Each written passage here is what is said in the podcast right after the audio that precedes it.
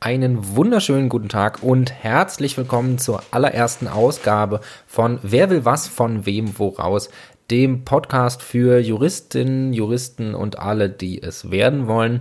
Mein Name ist Vincent, ich bin Student an der wunderschönen Goethe-Universität in Frankfurt und hoffe, dass ich euch mit meinem gefährlichen Halbwissen von dreieinhalb Jahren Jurastudium eine interessante und vor allem lehrreiche Zeit bieten kann. Dieser Podcast richtet sich an alle armen Schweine da draußen, die sich freiwillig in die Strapazen eines Jurastudiums begeben haben und sich auf diese, also hoffen wir mal, leicht bekömmliche Art und Weise noch einmal mit den examensrelevanten Themen fürs erste Staatsexamen auseinandersetzen möchten. Wohin sich das hier alles entwickelt, wie das Format weitergeht, da bin ich selber noch etwas unschlüssig, aber das wird sich im Laufe der Zeit zeigen. Ich freue mich auf jeden Fall unglaublich und würde sagen, wir steigen jetzt auch ein in die Thematik. Heute beschäftigen wir uns mit dem Thema Schwarzarbeit. Ein Thema, was sicherlich allen ein Begriff ist. Und wir wollen uns heute mal eine andere Seite angucken, und zwar die zivilrechtlichen Konsequenzen eines Schwarzarbeitervertrages. Ich freue mich auf das Thema und würde sagen, wir fangen an mit Folge 1 von Wer will was von wem woraus.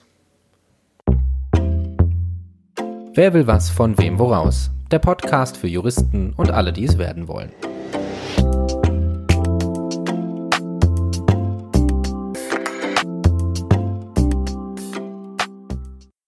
Ich bin übrigens sehr, sehr glücklich, dass das mit dem Intro so gut geklappt hat. Also ich bin äh, sehr zufrieden, mir gefällt das gut. Das Ganze ist technisch für mich recht neu, was ich hier gestalte und umso zufriedener bin ich natürlich, wenn da was Schönes bei rauskommt. Starten wir mit dem Fall zur Schwarzarbeit. Und zwar, wir stellen uns folgende Konstellation vor. Wir haben einen Unternehmer, nennen wir ihn Uli, und einen Besteller des Unternehmens, nennen wir ihn Bruno. Und Bruno und Uli vereinbaren dass Uli das Bad von Bruno renovieren wird. Und zwar zum Preis von 10.000 Euro. Sie vereinbaren auch gleichzeitig, dass es keine Rechnung über das ganze Gewerk geben wird und deswegen fällt es auch entsprechend günstig aus. Es kommt dann, wie es kommen muss. Und zwar Uli renoviert das Bad fachgerecht und ordnungsgemäß aber als er dann den Lohn von Bruno einfordert, kriegt dieser angebliche Gewissensbisse und meint, Schwarzarbeit sei nicht unterstützenswert, er hätte keinen, äh, könne das nicht mit seinem Gewissen vereinbaren und deswegen bezahlt er Uli einfach nicht. Dass das nicht nett ist, darüber müssen wir uns nicht streiten. Die Frage ist aber, welche rechtlichen Ansprüche stehen Uli als Unternehmer, der das Bad renoviert hat, zu und welche eben nicht. Und darüber gab es ein entsprechend großes mediales Echo, Deswegen sollte die Konstellation vielleicht einigen schon bekannt sein und wir durchleuchten jetzt einmal, woher das juristisch eigentlich kommt. Steigen wir also ein in die Lösung unseres Falls. Wir fragen uns also, hat Unternehmer Uli einen Anspruch auf Zahlung seines Lohns von 10.000 Euro gegenüber dem Bruno? Und natürlich brauchen wir als erstes dafür eine Grundlage. Das könnte in dem Fall eben ein Werkvertrag sein. Das ergibt sich aus Paragraph 631 Absatz 1 und der ist völlig unproblematisch hier abgeschlossen worden. Das gehen wir nicht näher drauf ein. Wo es interessant wird, ist die Frage, ob dieser Vertrag nichtig sein könnte. Da könnten wir zunächst einmal an den Paragraphen 134 des BGBs, das sage ich noch dazu, alle Normen sollte ich keine Gesetzesangaben dazu nehmen, ergeben sich aus dem bürgerlichen Gesetzbuch. Paragraph 134 regelt den Verstoß gegen ein Verbotsgesetz oder die Sittenwidrigkeit des Geschäfts und ordnet als Rechtsfolge die Nichtigkeit an.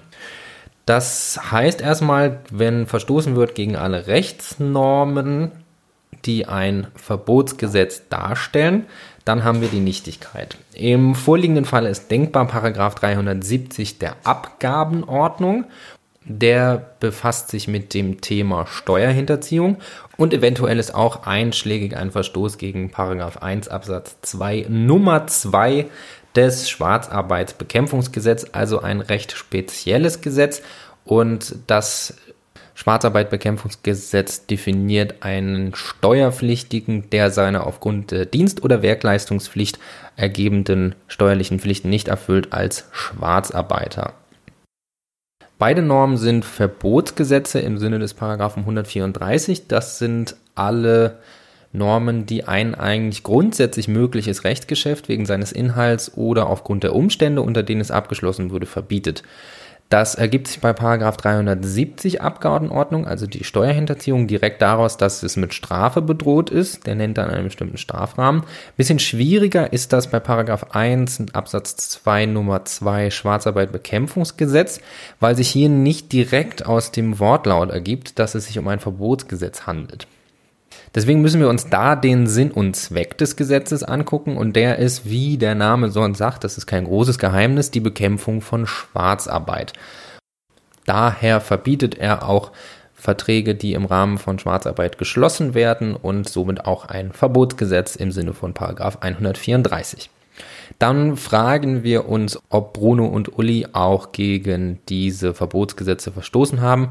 Und naja, bei Paragraph 370 Abgabenordnung, die Steuerhinterziehung, ist das kein wirkliches Problem, denn wenn beide vereinbart haben, keine Rechnung auszustellen, dann ist jetzt kein großes Geheimnis, dass Uli auch keine Steuern zahlen will, auch wenn er das eigentlich müsste. Also liegt ein Verstoß gegen 370 Abgabenordnung vor und auch gegen das Stra Schwarzarbeiterbekämpfungsgesetz. Naja, dass ein Werkunternehmer steuerpflichtig ist, ist jetzt kein großes Geheimnis. Und dass er die nicht abführen möchte, das ist auch einschlägig. Also haben wir gegen beide Verbotsvorschriften einen Verstoß. Frage ist, was folgt daraus? Grundsätzlich, wer den 134 liest, erkennt, es ordnet die Nichtigkeit des Rechtsgeschäftes an. Da gibt es aber drei Einschränkungen. Und zwar einerseits, wenn sich das Verbotsgesetz nur gegen eine Partei richtet, dann bleibt der Vertrag wirksam, um die gesetzestreue Partei wiederum zu schützen und ihr nicht die Vorteile des Vertrages zu nehmen. Das ist beispielsweise bei der Verletzung von Umweltauflagen der Fall, wenn nur der Hersteller eine Sache gegen diese Normen verstößt in Ausführung des Vertrages, dann bleibt der Vertrag trotzdem bestehen.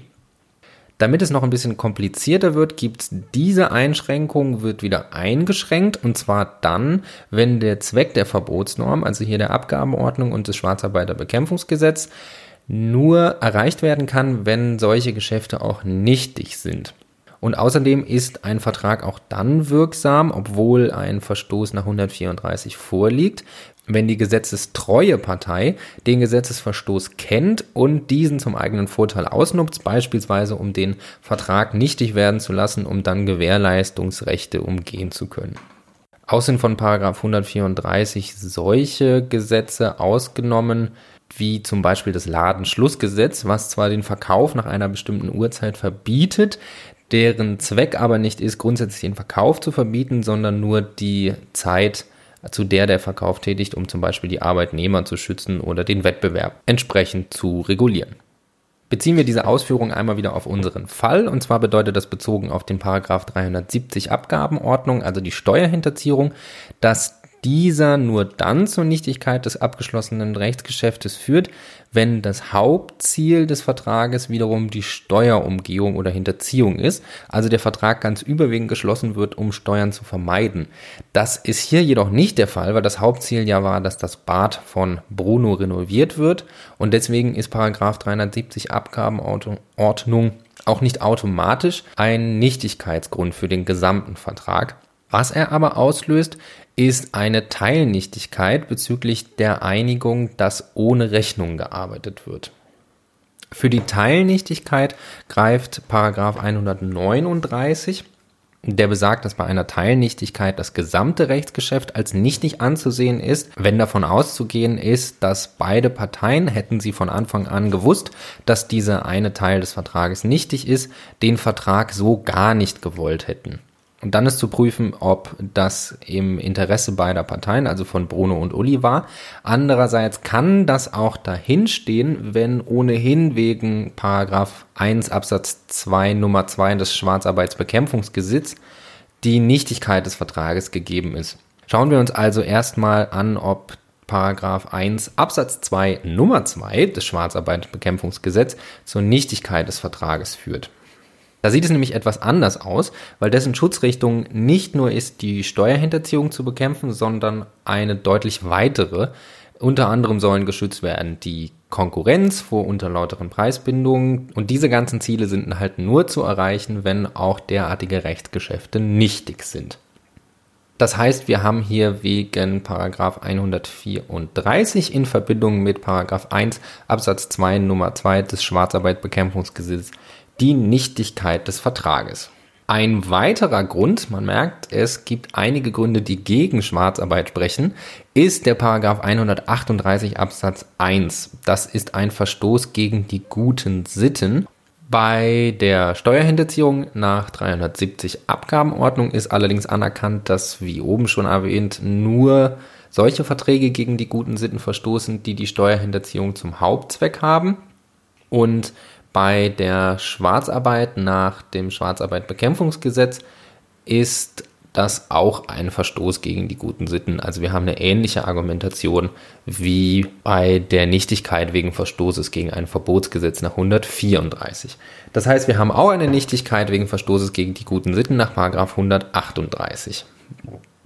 Jetzt hatten wir mit 138 und den guten Sitten schon ein, eine Norm des BGB, die viel Auslegung ermöglicht und viele Ergebnisse nach, naja, sagen wir mal, nach Zielorientierung ermöglicht. Eine weitere Norm, die das ermöglicht, ist Paragraph 242, nämlich Treu und Glauben.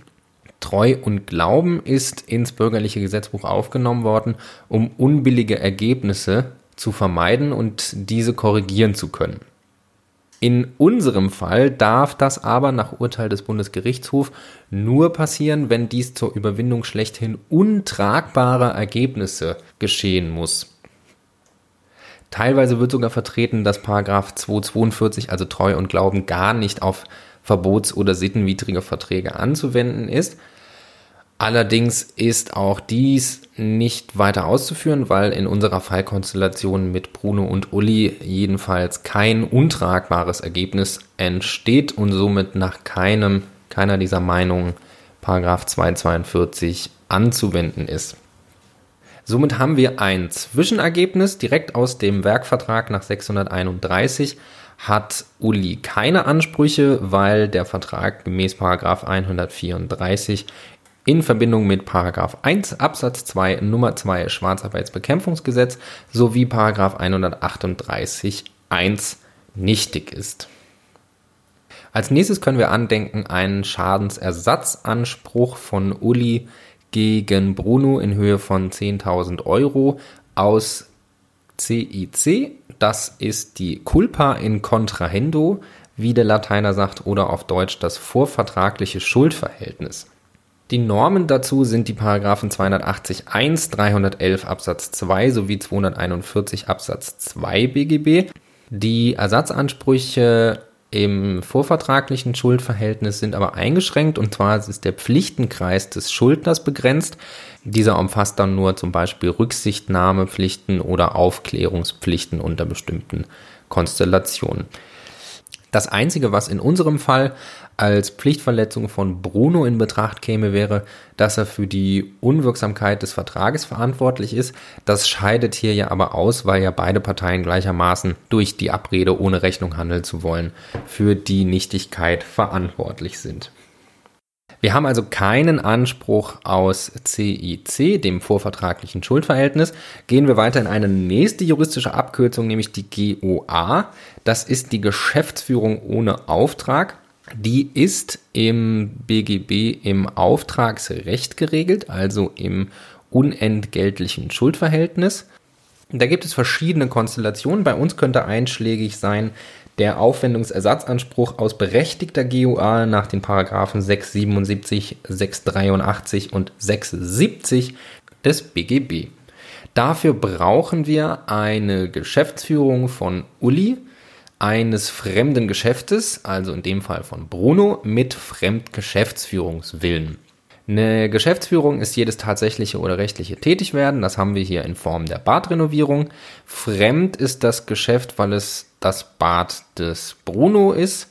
Man könnte jetzt andenken, dass der Uli ja tätig wird, weil er denkt, einen Vertrag zu erfüllen, also eigentlich in eigenem Interesse tätig wird, nämlich um die Verbindlichkeit aus seinem Vertrag zu erfüllen.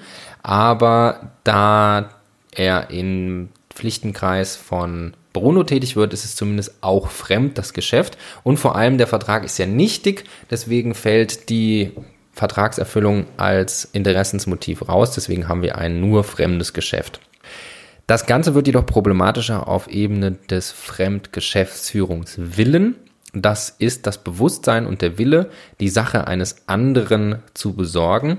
Und die Frage, wie nichtige Verträge hier zu behandeln sind, ist nicht eindeutig beantwortet. Sowohl Rechtsprechung als auch Literatur haben da unterschiedliche Auffassungen und teilweise wird vertreten, dass der Geschäftsführungswille immer vermutet wird, mit dem Argument, dass der aufgrund eines nichtigen Vertrages handelte nicht schlechter gestellt werden soll als der, der ohne jegliche vertragliche Grundlage agiert.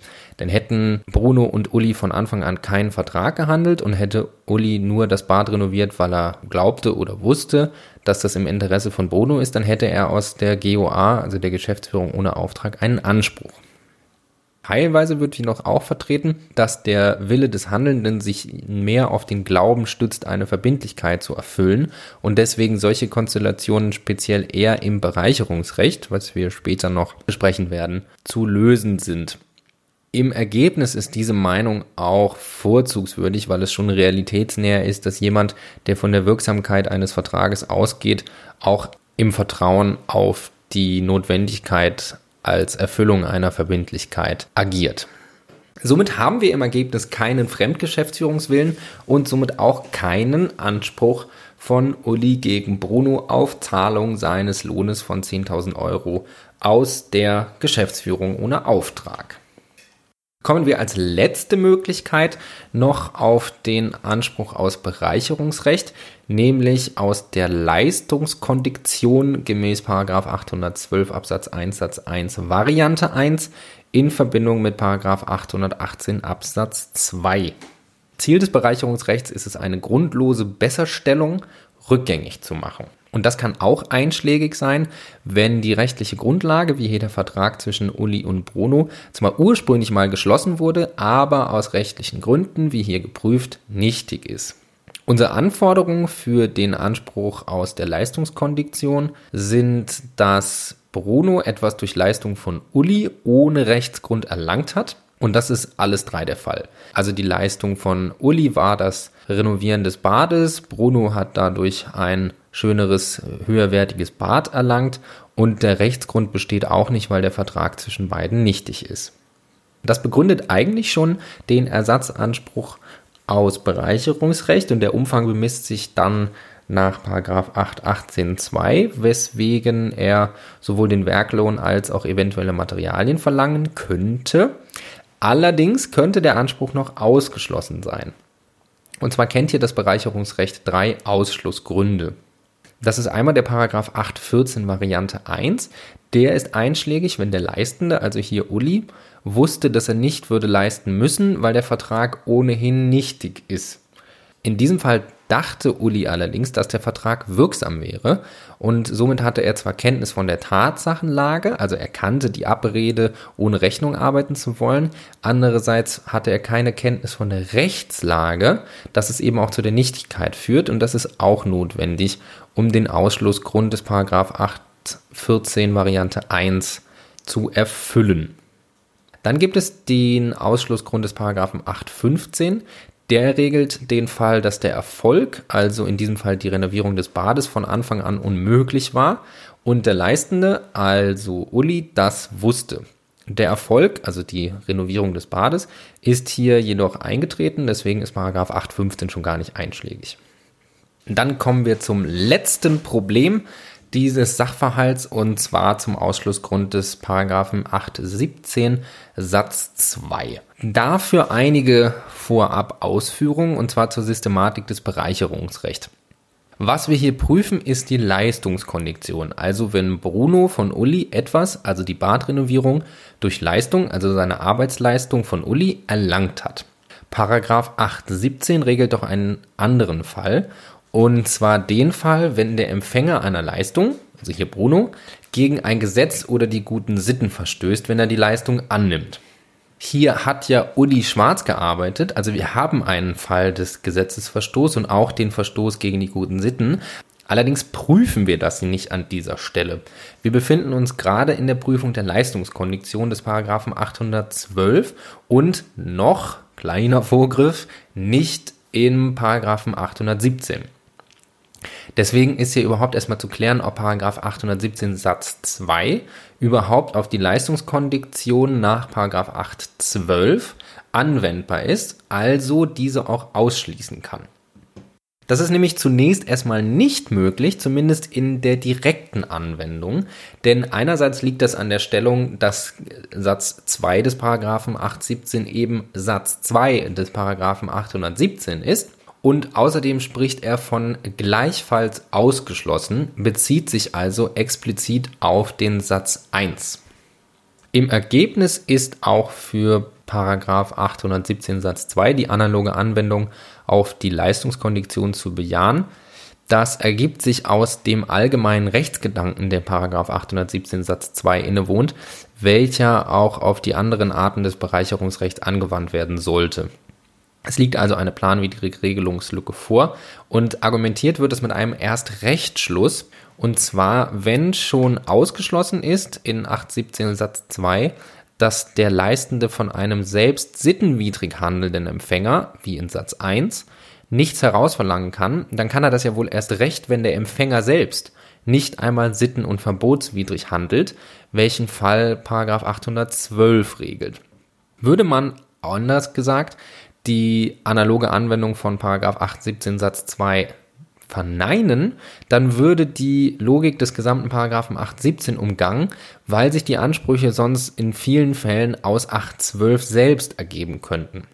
Wir haben also die Anwendbarkeit des Ausschlussgrundes von 817 Satz 2 bejaht, dann müssen wir noch gucken, ob die Voraussetzungen dieser Norm erfüllt sind. Das ist einerseits, dass der Leistende, also hier Uli, vorsätzlich sitten- oder verbotswidrig gehandelt hat. Und wie wir bereits ausgeführt haben, hat er zwar Tatsachenkenntnis, aber keine Rechtskenntnis. Also er weiß, dass es die Abrede gibt, keine Rechnung erstellen zu wollen. Er weiß aber nicht, dass das sitten- und verbotswidrig ist.